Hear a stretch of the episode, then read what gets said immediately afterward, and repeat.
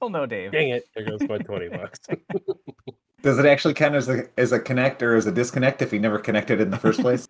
right. We got the little boxes with his video, but uh, or We wait, got we had spinny Yeah. boxes.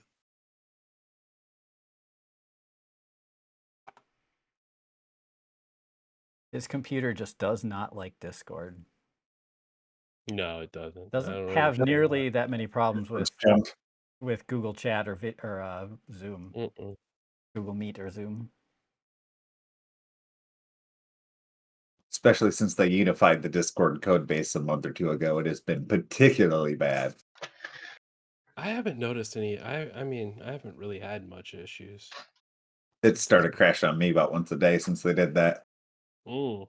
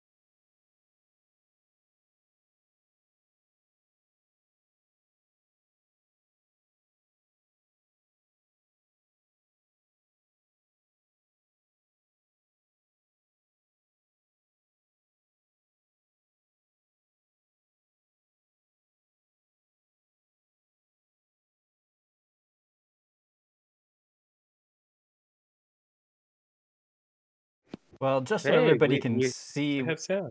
behind the scenes, I'll I'll switch our YouTube live stream over to to what we're doing now. Everybody can watch us struggle, uh, or well, watch Dave struggle getting in here. Yeah, there's no there's no we. No us struggle, just Dave struggle. Dave, you there? Yeah. Yeah, I'm here. Good, Are we you can, on we your can hear phone? you. No video Ooh. necessary. Great. Unbelievable. You're good, bud. Um, Even a solid effort. text just calling you struggle bus. Yeah. I guess it's just uh, stuff that comes with age. oh, oh, jeez. You'll get there too someday if you're lucky. Yeah. Right. Uh, Oh, that's funny. Is he running base flight? There you go. Okay, so let me get my screen shared here. Hopefully, I don't have the same issue. Let's see, better text readability because it's kind of important for this. So, greetings, everybody. Um, welcome to uh, our FPVFC town hall. Uh, we've got uh, Dave on uh, audio, and we've got Dan, Alex, and Blunty with us. So, biggest important thing I think that we uh, need to cover is that we are one of three FAA recognized CBOs. Um, both our application and the FTCA application have gone through. Um, so that puts us uh, in favorable company with uh, the AMA, who were the first to uh, get approved. So this wasn't an easy process, as Dan and Dave and uh, everybody can attest. Well, technically, Um, it's been like a three plus year process because this was like it part of yeah. one of our original goals why we exist is Mhm. to become a CBO. So now we can finally just get started, right? Hundred percent, and these guys put in a lot of effort over the last couple of weeks to uh, get this uh, moving, and uh, they've done a great job. And uh, I'm sure, uh, I I do believe there's there's going to be some uh, interesting conversations happening around the process. Um, but uh, it it wasn't the easiest thing, uh, and we'll kind of leave it at that, unless uh, Dan or Dave, you guys want to kind of uh, detail some of that a little bit. Yeah. Uh, can you guys hear me? Ooh, pretty 100%. loud. Okay. wow. There's a. That's a. That's a. I'll turn you down for Uh, a little bit there. Okay. Thank you. Um. Yeah. The uh, the most interesting aspect of it is it was a a multiple pass or multiple iteration. We applied uh, and then had to make some changes. And uh, the concerns that we've mentioned uh, in the past couple of weeks, which were that the FAA is using the advisory circular 9157C as a way to work around their own rule making process uh, appears to be absolutely the case. We're happy that uh, uh, we have uh, fewer uh, safety guidelines than uh, the two the two other uh, CBOs, um, and less restrictive. But that's it's a strange a strange process. So uh, the big thing is is that uh, you know not to kind of reiterate is that we do have fewer uh, safety guidelines, and that's not to say that we're not concerned about safety. What it is to say is that we are excited to have uh, safety guidelines that are required by um, the FAA reauthorization that you fly under. Um, Hi, Dave. Let's get you turned. There we go. that uh, um, uh, you, that people are required to fly under. So if you are flying recreationally, you are required to fly under the safety guidelines of an FAA recognized CBO. And by having less restrictions allows you, the flyer, greater freedoms. So, um, and that's always been our goal. Um, and we will continue to push that um, to create uh, easier access to the hobby. So that's been the the biggest push that we've we've stated from the beginning, um, and we continue to pursue that. And this has been a major goal, like Dan was saying, for the last three years to get us to this point. So, So I would like to add to XJet's comment in here where he's mentioning, oh, so as a turbine flyer, I can operate under the FPVFC safety programming. It's very interesting because our safety guidelines don't state all of our guidelines fall under only if you're flying FPV. There are Mhm. some rules that or guidelines that state if you're flying FPV, you should do this. But there's lots of other very general things. So Mhm. there's nothing in there that I can think of that says, you know, you're you're flying a model uh, park flyer uh, line of sight, and you couldn't follow our guidelines. Like I don't. So what you're not. saying is we should have just made guidelines for some RC aircraft that doesn't exist, and then you can do whatever we want. I, I'm just saying it's Doesn't- going to be really hard for somebody to interpret all these CBO guidelines and what everything actually means and how the laws could, or how the regulations are fully applied. It's going to be ridiculous. I mean, one of the biggest things that we've always focused on is FPV, right? But how you choose to fly FPV makes no difference to us. If you do that with a quad, if you do that with a, uh, an airplane, if you do that with a helicopter, whatever, you do it with a blimp, I don't care.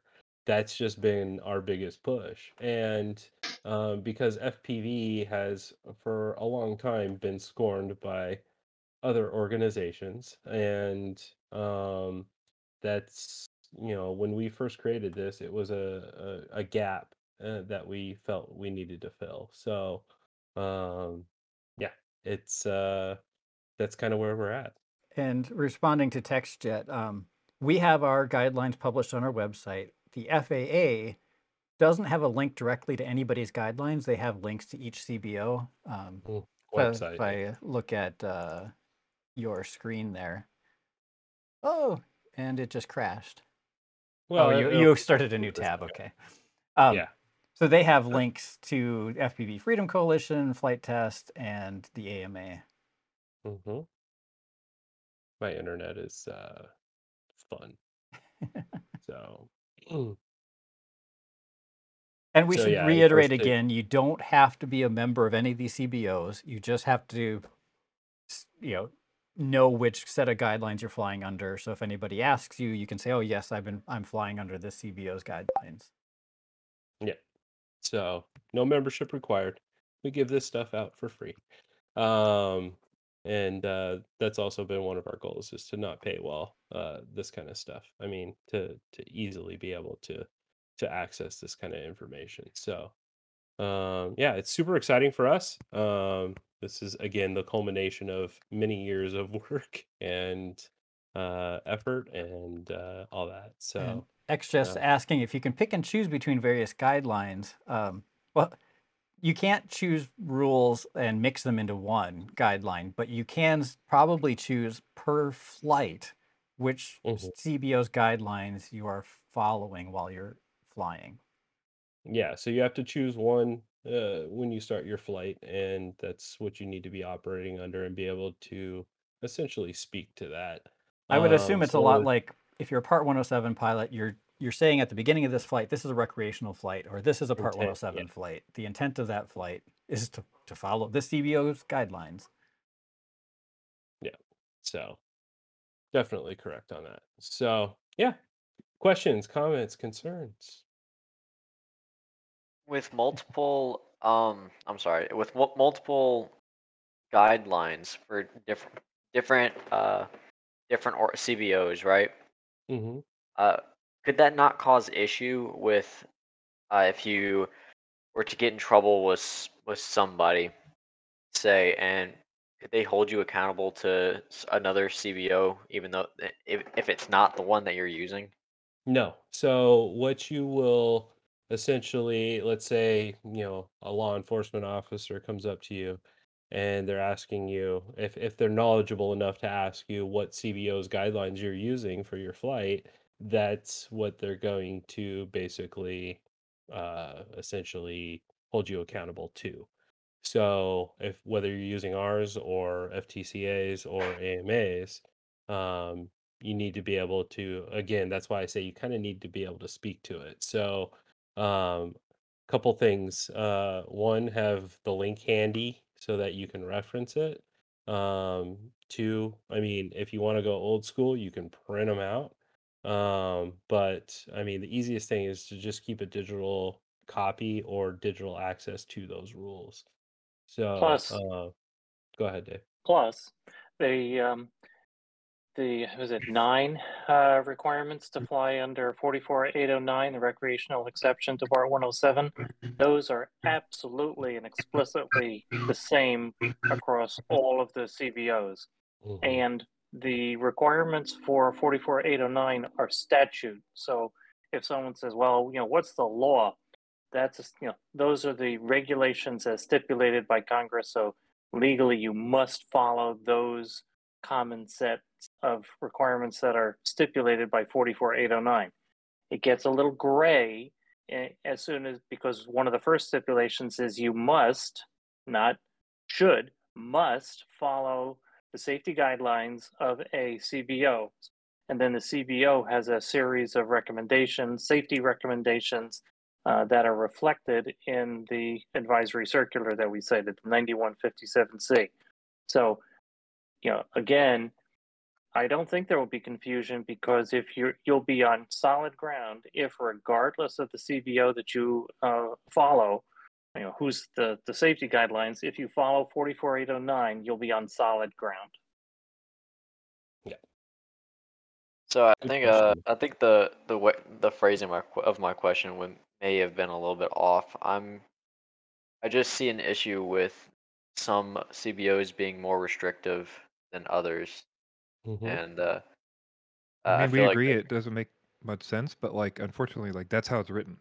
So, like, basically, you know, i- if you pick the least restrictive CBO, then the rules for you will be less restrictive than people who re- pick a more restrictive CBO.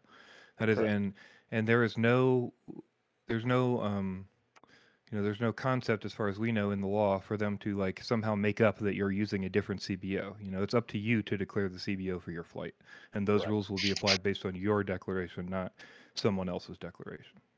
The same way you would declare a flight re- recreational or commercial is the same with this. I mean, if you're flying with the intent of flying commercially, then you're flying under Part 107. If you're flying with the intent of having fun, then you're flying recreationally. Same same applies here. If you're flying under the intent of using FPVFC regulations, then that's that's it. And Yeah, that's a good way they to can't hold you to a different standard. So, uh, I mean, essentially, that's that's what it is. Yeah, for the same re- for the same reason you can't get in trouble for yeah a 107 flight that's wrong or a recreational flight that's wrong because you're doing the other one. They can't just like make up what what you're flying. You you declare that. Does that make better sense? Yeah, uh, I think I, I get it. I'm. Yeah, I understand. Okay. I mean, it's Cool. I, uh, I, I just Right, want to point out yeah. real quick that uh, it's not logical. I'm not, like like nobody is saying this is like Yeah, I makes think any that's logical sense. I, I think that's where I'm stuck at. I'm thinking that Yeah. you know later on they're going to concrete one, and uh, or concrete one that's more that has more regulations in it, and start getting rid of the other ones, and that's what I'm kind of nervous about. So I I, would say the benefit is currently like there's no real like a process for that to happen. I mean, they could attempt to do something like that, but we're accepted as a CBO. So under the current rules, like they would basically have to promulgate new rules, and I would think that would be enough of a promulgation to need a new NPRM, which means we would go through a whole new NPRM process. But I don't know for sure.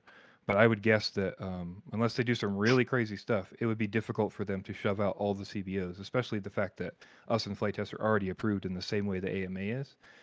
I see it as a difficult to believe that there's a situation in which they could do that. I mean, it's the government, so I'm sure they could find some way through some statute, but to me, that would take some kind of like new rulemaking process. hmm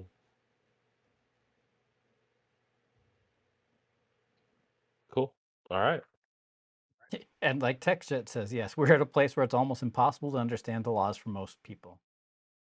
Yeah, it's like 100%. you need a PhD in being able to read legal documents just to have an idea of what you need to do to fly, which is ridiculous. Or years and years of doing it. I mean, it's like, yeah, it's crazy to be to like try to parse it out for like a layman. If you actually wanted to parse out what you're supposed to follow, I think for a lot of people it's very confusing. You know. It is. And I mean, that's one of the things we try and do when new rules or, or regulations roll out. We try and, and bring that down to the lay level, but it takes a lot of work. And um, I mean, really, it's it, it goes back to, you know, the way the rules should be written should be simple for everybody to understand. And it's just it it's a it can be a hot mess from time to time. So um, totally agree with that.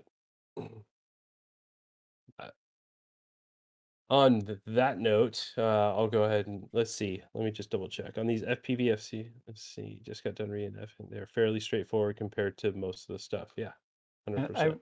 I would also like to sort of say that we have no proof of this, but this is just my own sort of a hunch that uh, based on us complaining to the FAA in some meetings and Dave relentlessly calling a few people at the FAA, I feel like they suddenly like approved our guidelines and the FTCA. Like they're like, all right, fine, we're done. We Mhm. don't want to have to deal with these guys.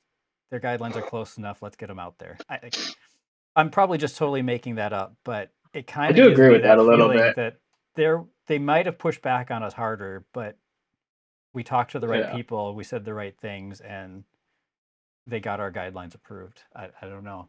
I was expecting I had that same pushback. feeling. And is oh, Yeah, okay. what- I thought Dave was frozen there, but he's good. Yeah, What's going What's going to be really interesting is that we are aware of five other organizations that are in the CBO application process, and so it will be very uh, informative to see as they get approved to see and read their uh, individual safety guidelines to see how much of a, a difference there is from uh, the advisory circular. If it's uh, you know carbon copy, then um, that me- that will tell us that uh, that they had to probably go through multiple iterations and uh, were slowly um, worked uh, by the FAA to get closer and closer to being exactly aligned with the uh, with the advisory circular to uh, to amplify Dan's point. Have uh, has the FTCA published their safety guidelines on their website? I, I haven't had the chance to go look for them yet.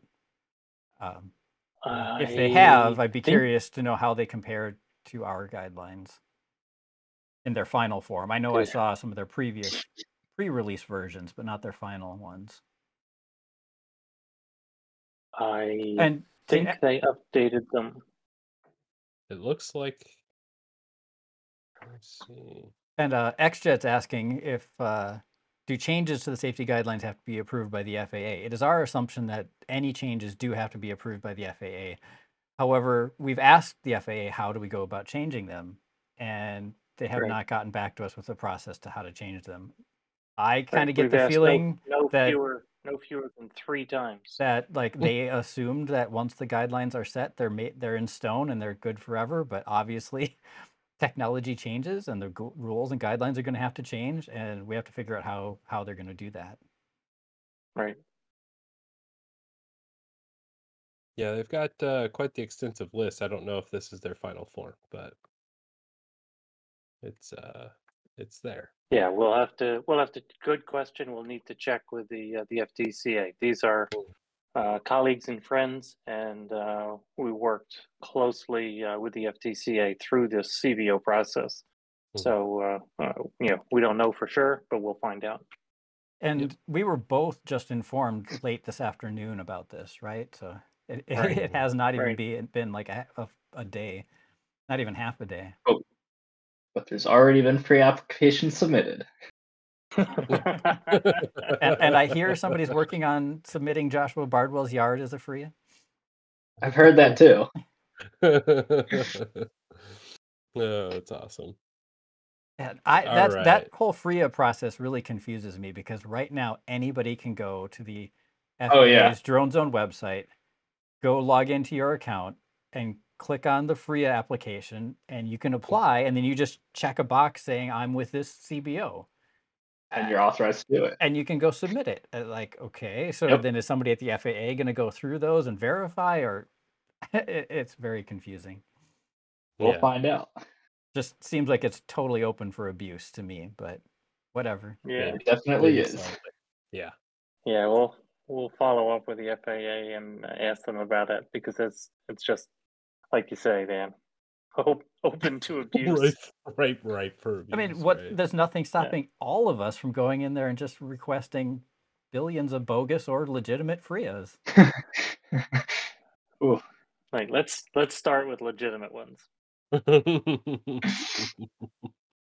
All right, I do want to touch base on a couple different uh, articles here. Uh, some interesting uh, news uh, parts uh, uh, pieces. So let me link some of these here. Um,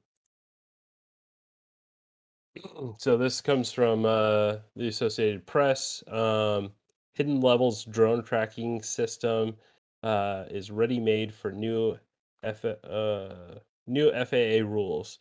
Um, so they're talking basically they're going through and talking about remote ID, but the big bigger part here is Hidden Levels aerospace monitoring system technology is uniquely positioned to track, monitor, and validate drones, whether or not they comply with new FAA rules.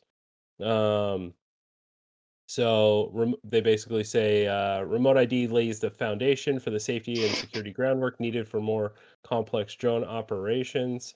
Uh, the regulations require all drones made or sold in the United States after December 2022 to support remote ID, and that all drone pilots, including those who fly for fun, business, or public safety, must register and operate their drone in accordance with the final remote ID beginning September 16th, 2023. Hidden Level's drone monitoring technology was designed to keep up with the rapid technological advancements to drones, such as remote identification. In 2019, the company released a white paper identifying potential gaps in remote, remote ID and published technology blogs identifying additional factors that should be addressed within a comprehensive remote ID. Um, when it comes to integrating uh, the FAA's broadcast remote identification and drone tracking systems, Hidden Level is way ahead of the game. Our AMS not only receives remote ID signaling in its coverage area, but also verifies it, addressing two significant gaps in the remote ID system. Those gaps appear when a drone intentionally or unintentionally fails to broadcast remote ID information, or if it intentionally or unintentionally broadcasts false remote ID information.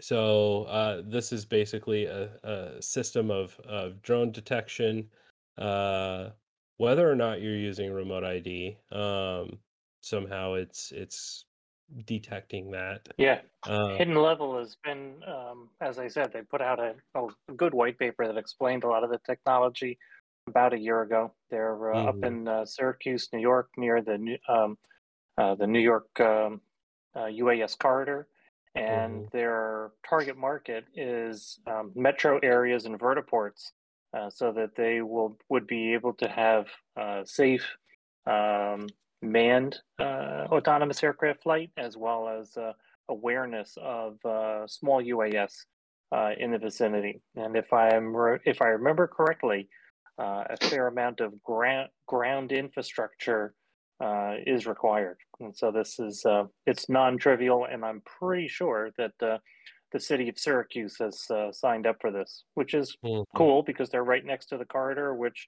uh, last week announced uh, that they're they're going to have a the, uh, an air taxi between um, Syracuse and Quebec.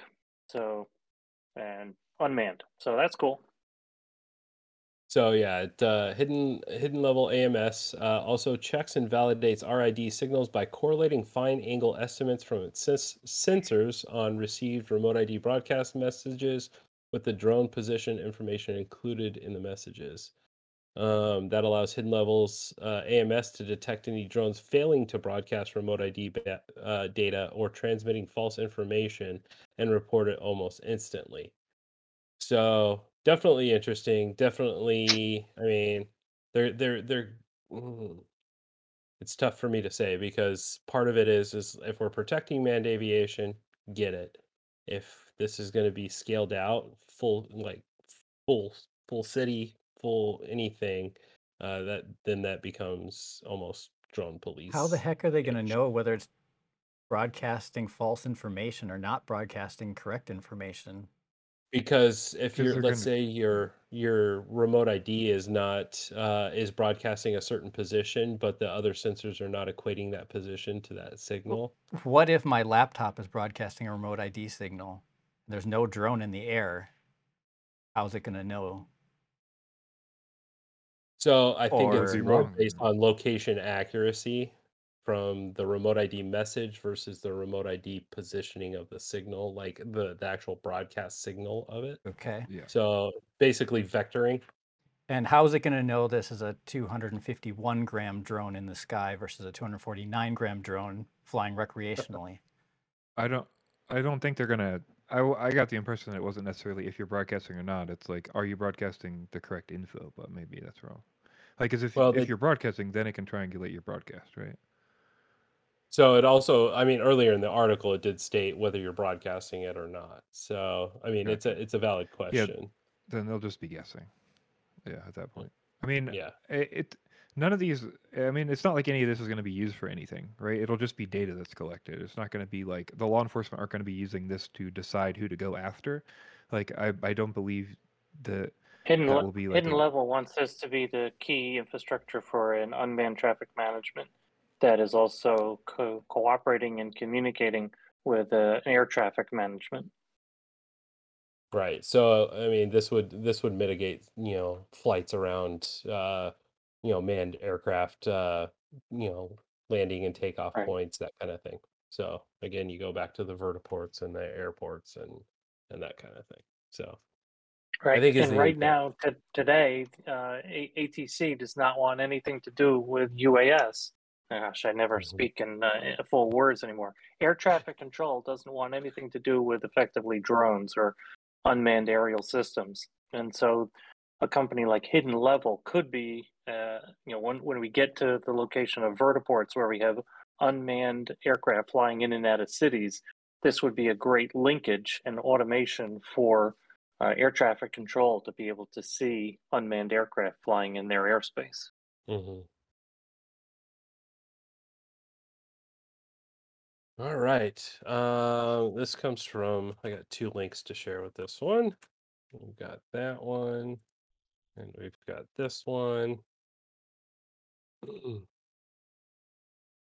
Um, so AUVSI, um, or the Association for Uncrewed Vehicle Systems International, has lost, launched a multi state initiative called Drone Prepared to help U.S. lawmakers ensure that their communities are ready to embrace drones for uses such as infrastructure, inspections, package delivery, wireless internet, agricultural surveying, search and rescue, and firefighting and more. Uh, according to the FAA, there were 869,000 registered drones in the US as of October 2022, with over 300,000 of those flown commercially. By 2025, it is estimated there will be two and a half million operational uh, drones. Naturally, state, local, and tribal governments will play a key role in growing the drone economy. The Drone Prepared campaign provides critical resources for communities to understand the complex evolving industry and begin preparing in ways that will welcome the industry and its benefits to their geographies. Um, to educate lawmakers at the state, local, and tribal levels about how they can prepare for this increase in drones in a way that brings economic, environmental, and workforce benefits. AUVSI will uh, team up with leaders in the industry, build coalitions with diverse partners, publish research, and provide recommendations on industry backed solutions.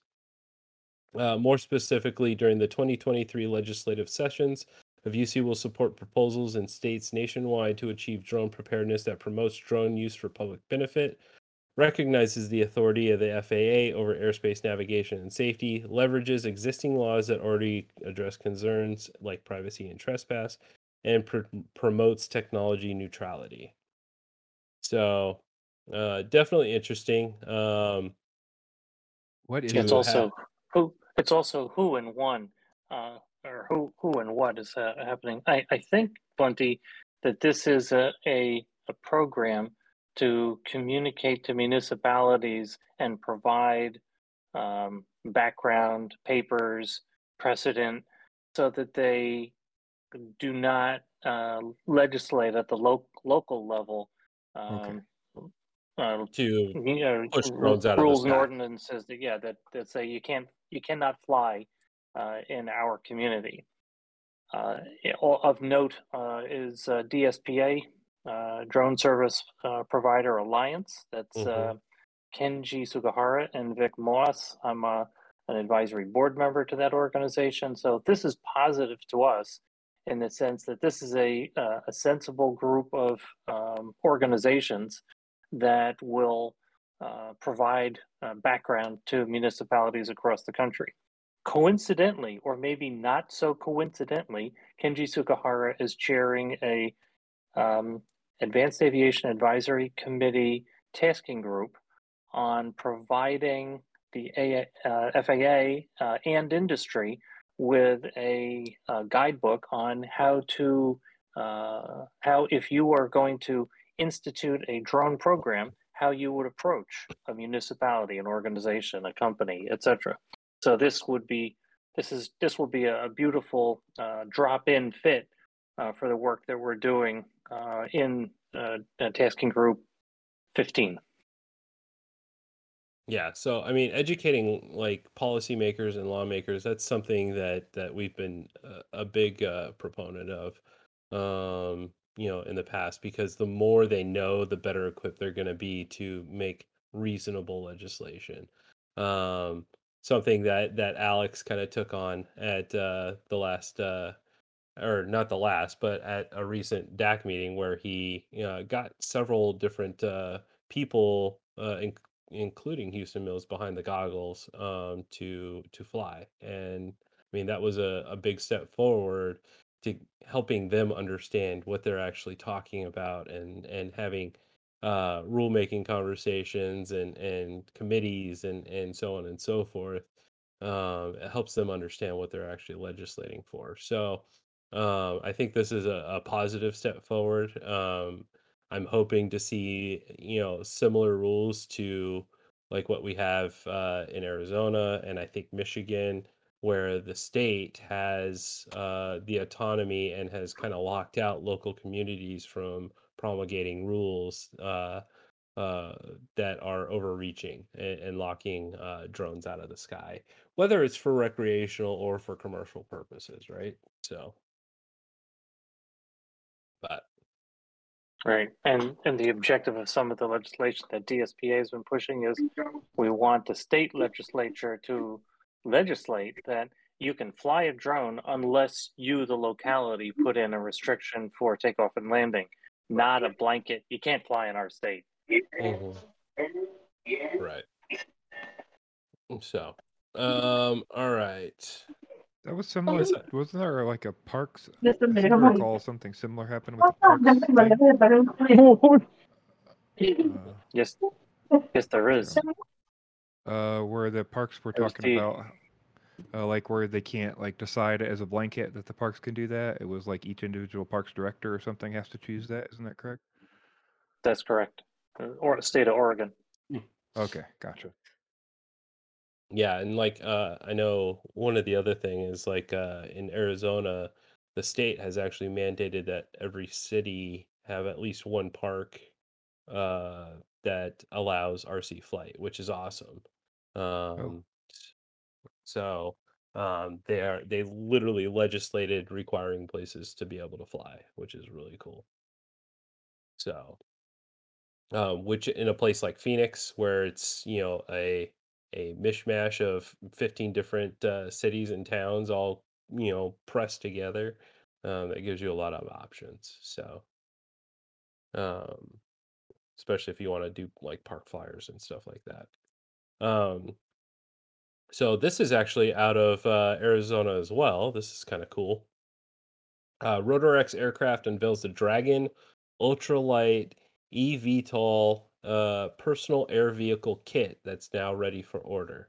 So if you want to build your own personal flying uh, rotorcraft uh, or quadcopter that can actually carry you, you can order a kit just like you could order a, a kit airplane or anything else. And this is actually a, a company that's uh, based out of here in Arizona in Chandler, Chandler, Arizona, which is again one of the suburbs of Phoenix.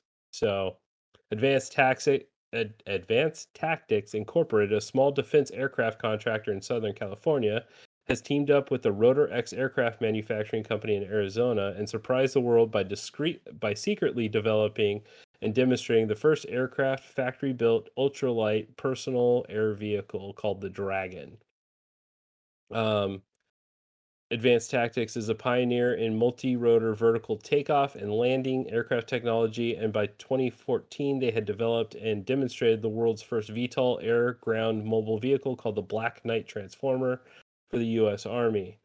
Um, beginning in December of 2021, Advanced, Tac- Advanced Tactics started working on a low cost, high performance multi rotor VTOL unmanned cargo and rescue vehicle with funding from the U.S. Air Force AF, AFWERX program.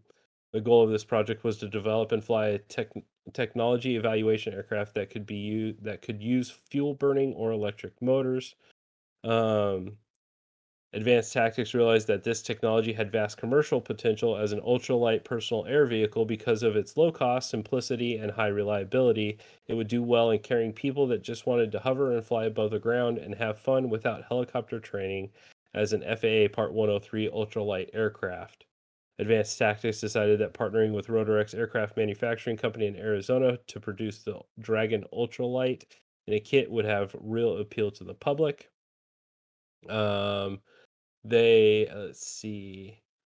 Um, the Dragon is light enough to meet FAA qualifications for an ultralight aircraft, empty weight of under 254 pounds, but it can carry a pilot that is over six foot six, weighing up to 250 pounds, and can fly for up to 20 minutes, depending on the weight of the pilot and atmospheric density. Um, they're also going to be offering training, uh, which is pretty cool. And uh, let's see, only eighty-five thousand dollars. There you go. The, you can Only that Jetson eighty-five thousand. The Jetson one has been out for a while too, right? You can buy that for I think ninety five thousand, and you assemble that. Mhm. It's pretty similar. Yeah. Um, let's see the regular. Let's see. So the introductory price is eighty five thousand for the first hundred kits, and then it would be uh, ninety nine thousand after the first one hundred. Um, and it takes. Let's see. It also says it only. There's a thing that says how long it takes to build. Um, few hours, Let's see. Expected to only take a week or two weekends to assemble and require only a few hours of training. That includes following an FAA Part 103 flight regulations for ultralight aircraft. So there you Mm, go. Few Light, weekends light sport aircraft. It's 103. I was wondering if it, it if it complied with 103. So That's so the that means Yeah. no need for a certificate. You just build it and fly it. It's also way faster, I think, than they quote for the Jetson one. I think the Jetson one is like like six weeks or something. Wow. Yeah. Good project though. Really. Let's see. We got a video never works, but let's see. If you want to watch the video, looks like it's. Ooh. Turn that down. Speeds that reach over 60 miles per hour. 60 miles an hour. There you go. weight limit.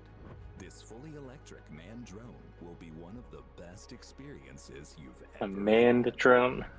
And the That's- is that's an oxymoron. exactly. exactly. Uh, that's funny. That's priceless. All right. Um, let's see. We'll hit this real quick. Uh, so uh, Carl Zhao has released the HD Zero goggle source code on GitHub. There's a link here. Um, this is to the, his Facebook post. Yeah, all of us HD Zero fanboys are excited. This is good stuff. Um, so uh, having this uh, open source uh, software allows uh, for community bug reporting and bug fix pull requests, manufacturers to make customizations for new goggles, um, customizing button functions and UI improvement, and uh, he's he's literally reaching out to the community to to add function and form to to the HD Zero platform, basically. And I think this is uh, definitely one of the big things. I mean, getting he, I mean, opening this up is is fantastic. It allows for people to use the the code and the ASIC that he's created to further the HD Zero kind of uh, ecosystem, which is awesome. So uh, I know uh, Dave is is a severe fanboy here, and uh, It's um, also very, they've done something very clever from a marketing perspective. They're running their beta on the goggles right now, and the beta program is completely out in the open. And having run many uh, alpha, beta, or early support programs uh, for IBM, that was like a federal secret. I'm, you know, no one knew confidentiality agreements, uh, cloaked uh, equipment going to customers no one ever knew that this was going on. And I think it is really refreshing and a great idea to keep it out in the open. And uh, so everyone sees any uh, issues and problems and then they resolve them. And so mhm.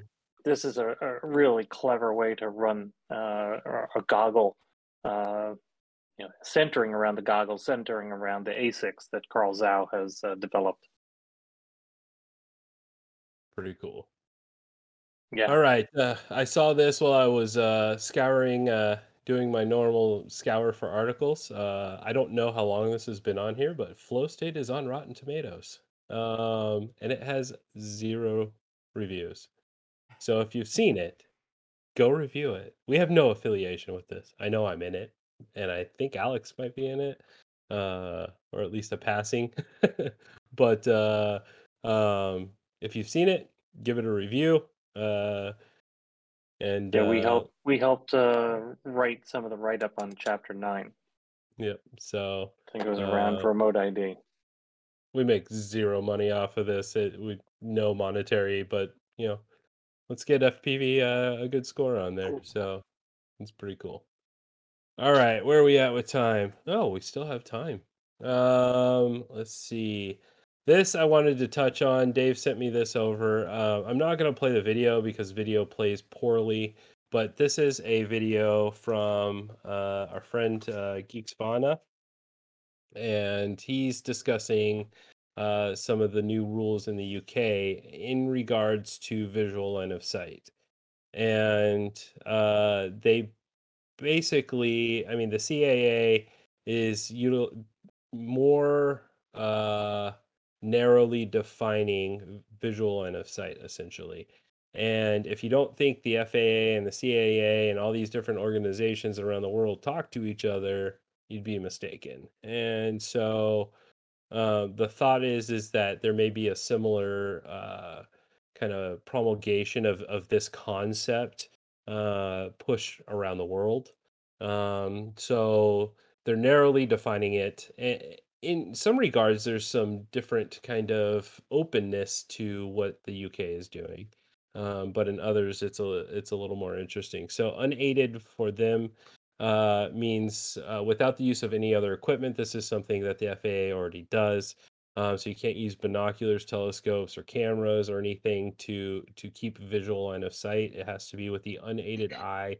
Does not include if you wear glasses or contacts or anything like that. That is still considered unaided.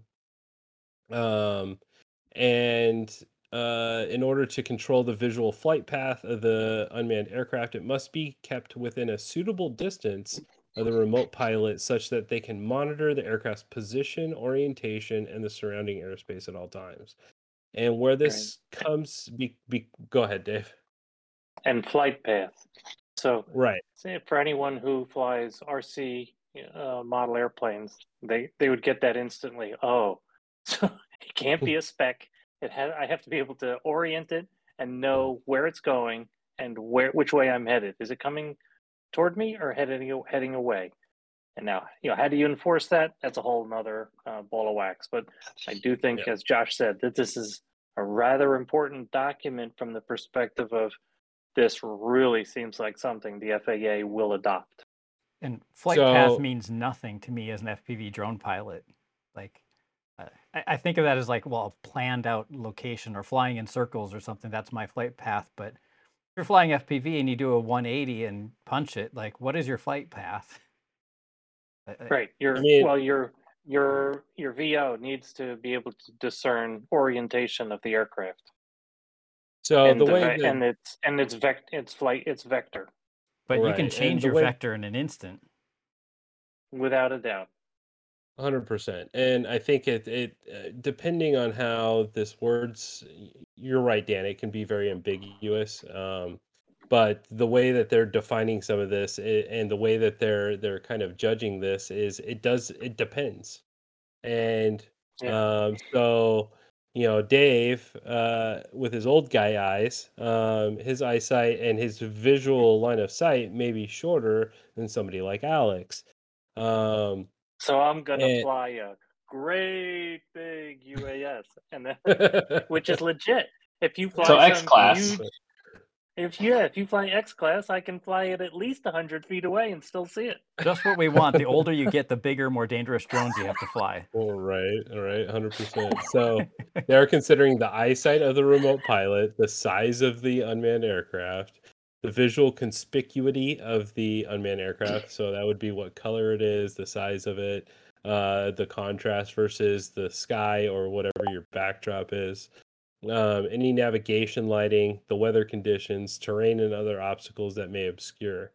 The interesting part that uh, the UK kind of distinguishes is that they allow for a break in visual line of sight for uh, uh, if the drone is doing like follow me. So if the drone is behind you and it's in follow me mode, essentially, where it's just tracking you, they allow for a break in that, which is interesting. Up to, I think he was saying in the video, up to 50 meters.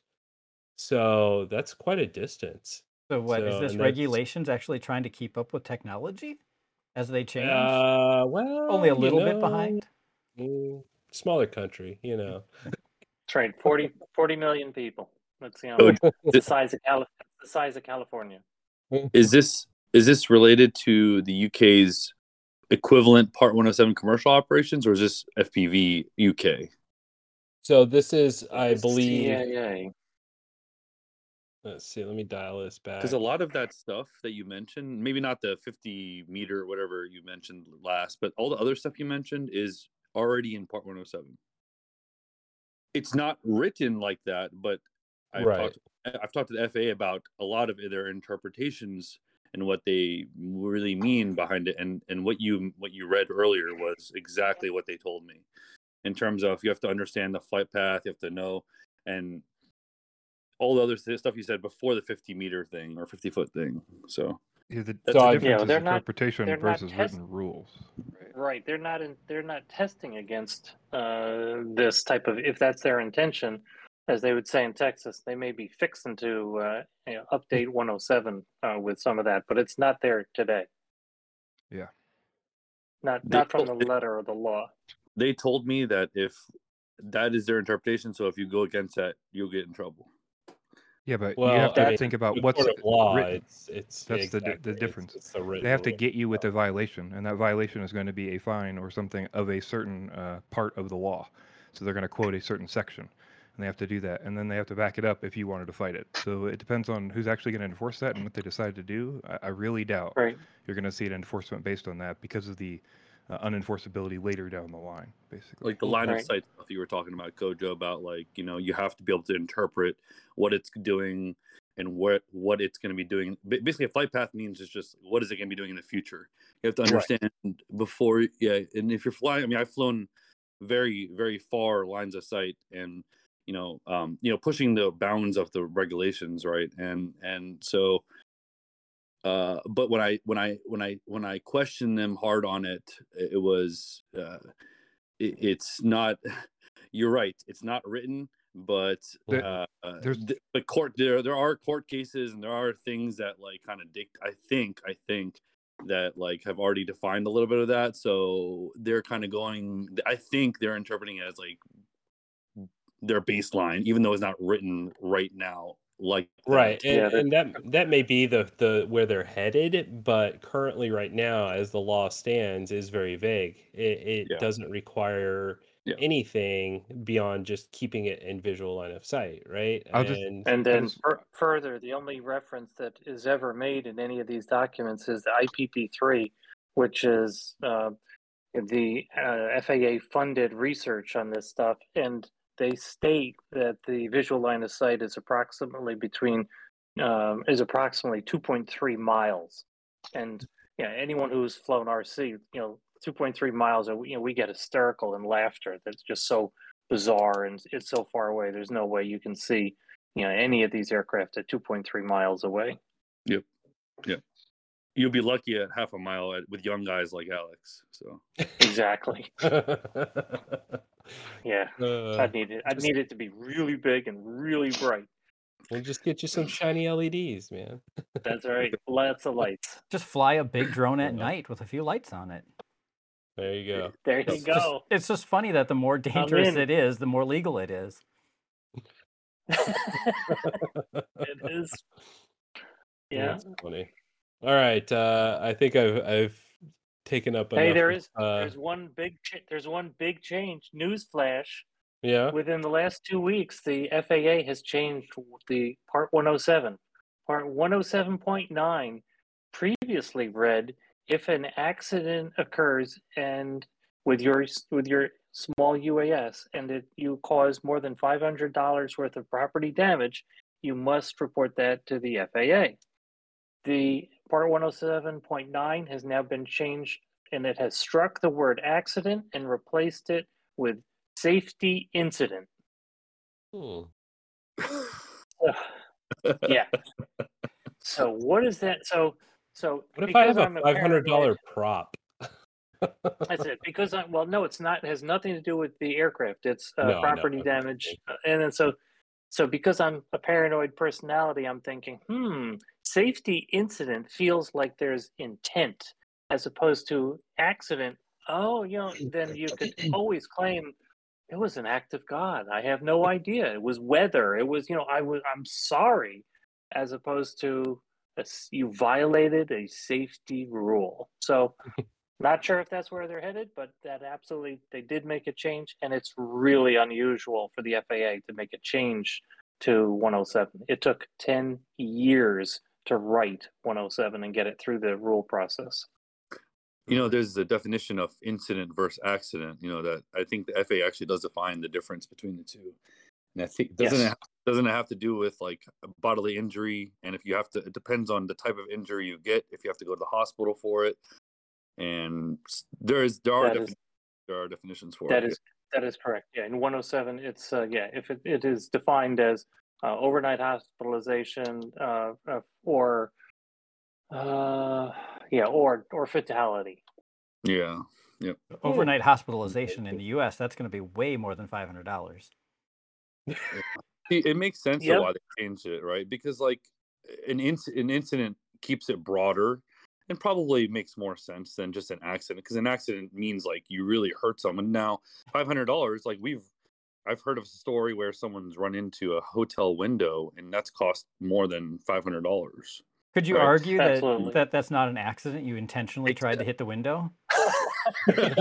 but it is but it is a safety incident. So the, the question is now moot. Now you have to report it. Now you, now you have That's to right. Now you have to report it. And of course, you also had to report it because in parallel to the FAA regulation, there's an NTSB rule. So Mhm. then that Yep. that's a report report immediately. You don't have a 10 day uh, threshold hmm or, or buffer. Excellent. All right, Josh, I, I knew I knew you'd be thrilled with that change. Super. Hey, I'm here to Uh. I know, totally. All right, uh, Dave. Anything going on in the tasking groups to to wrap this up? Uh, yeah, I'm just they're, they're going well. Alex and I are uh, involved in them, and um, uh, met again today on uh, TG fourteen, and that's the uh, so uh, we're hopeful to uh, have an EVLOS or a an extended virtual line of sight. Uh, or a shielded operations uh, segment uh, added in, so we're we have a, a number of us lobbying for that right now, so that's that's a positive. And Mhm. as I mentioned, I am really enthused with the tasking group 15, led by uh, Kenji Sugahara and Mike Leo. Um, uh, they're doing a great job, and so is James uh, Burgess Ryan of Wing. Uh, and that's the write, write a handbook on how to uh, create a, a drone deployment, uh, regardless of who or what you are. And um, so that, that should be a useful piece of work uh, that's provided to the FAA that the FAA can use, and so can industry. So I'm reasonably positive with both efforts.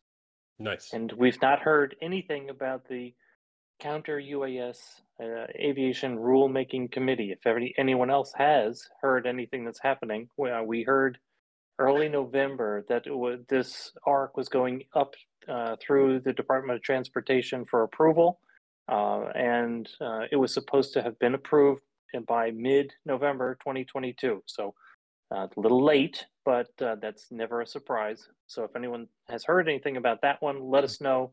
We would like to volunteer participation in that uh, ARC as well, and that is the Counter UAS Aviation Rulemaking Committee. All right, Blunty, you got anything, sir? Uh, no, I don't think so. All right, Alex. Nope. Uh, Mul- the MultiGP calendar is out. oh yeah, that's right. yeah. Uh, so all the events for next season are out and announced. So mark your calendars and start booking hotels because I hear they're going fast, especially for And IO. fly and fly fast. but Uh, unless you know they, out. they open up a uh, an over sixty class. You know, Well, they have the over fifty and the over forty. Know, but those young guys, you know, they're sort of young, young and fast. Dan, you got anything for us? bud? Um, just really quickly, I wanted to mention that the FAA sent out an email with a survey, a link to a survey Mm, for yes. recreational operators. Um, I got mine, gosh, I forget what it was, Saturday at like 4 a.m. or something. And I reached out to the FAA and they said it was supposed to go out to everybody who's registered on the drone zone as a recreational operator. And I know a few people like Blunty here who said he did not get the message. Uh, I Alex, didn't get you're it shaking either. it too. You didn't get it. So I want to encourage everybody to double check to see if you have that. the survey is asking questions like how many drones do you have? How often do you fly? How high do you fly? How many flights? and of course, they define a flight like as a as a takeoff and landing. So if you're one of those people who likes to go perch around or skid across the ground, it's like, well, that flight or that battery had 15 flights in it. So I mean, I put that down. Um, I, I think we need more people to fill out the survey to, to let the FAA know what kind of flying we do. Um, but the link I got was very specific. It was unique to me, so I can't share it to other people because you'll follow the link and it'll just say you've already taken it. But uh, uh, the FAA did say it sounded like they wanted it to go out to the entire recreational community, and hopefully they'll get back to us with um, links we can share or ways to get people to fill out that survey. Yep. And yeah, I, I did receive one and filled it out. and uh, Mike Bergman in And it was YouTube is asking if it's anonymous. Um, yes, I think they say it's supposed to be anonymous, but it's like Trust that as far it's as you it's can done tell. through SurveyMonkey, and it's probably as anonymous as whatever SurveyMonkey does uh, to make a unique survey anonymous. Yeah, this went back into the FAA. This is, it did not go, I looked and it did not go, and there was no comment about this going into NASA, uh, who has uh, ASR, uh, Aviation Safety Reporting System, uh, which is carefully anonymized. And so they said it was anonymous, but it's the FAA. And and And for anybody was, it curious, was unique. Curious about what the questions are, um. I recorded myself taking filling out the survey, so you can watch the video on my channel. It's really boring. It's very it's a 10 minute video with no audio of me filling out a survey, but if that's kind of your thing, feel free There to you watch go. it. You know, one might say there's there's some trust issues. Uh, you know, But we Trust? all trust the You mean FAA, right? the, the recreational UAS safety test? Yeah, well, you know, I mean. All right. Uh, first and foremost, thank you to everybody who showed up tonight. We do appreciate it. It was definitely a big night for us, uh, big day. Um, finally, after three years, getting approved for CBO. Um, that's awesome. Um, definite congratulations over to the FTCA. Uh, they worked hard as well on theirs, and this has been an ongoing process for them. Uh, we appreciate everybody joining us tonight. Um, please, please, please feel free to come back in two weeks. Um, we do this every two weeks, and uh, we do this uh, um, for you guys to to get feedback from you guys, to answer questions for you guys, and to uh, have that community re- outreach for you guys. And uh, um, yeah, that's that's all I got. I think with that, we'll wish you all a great night, and uh, we'll talk to you in two weeks.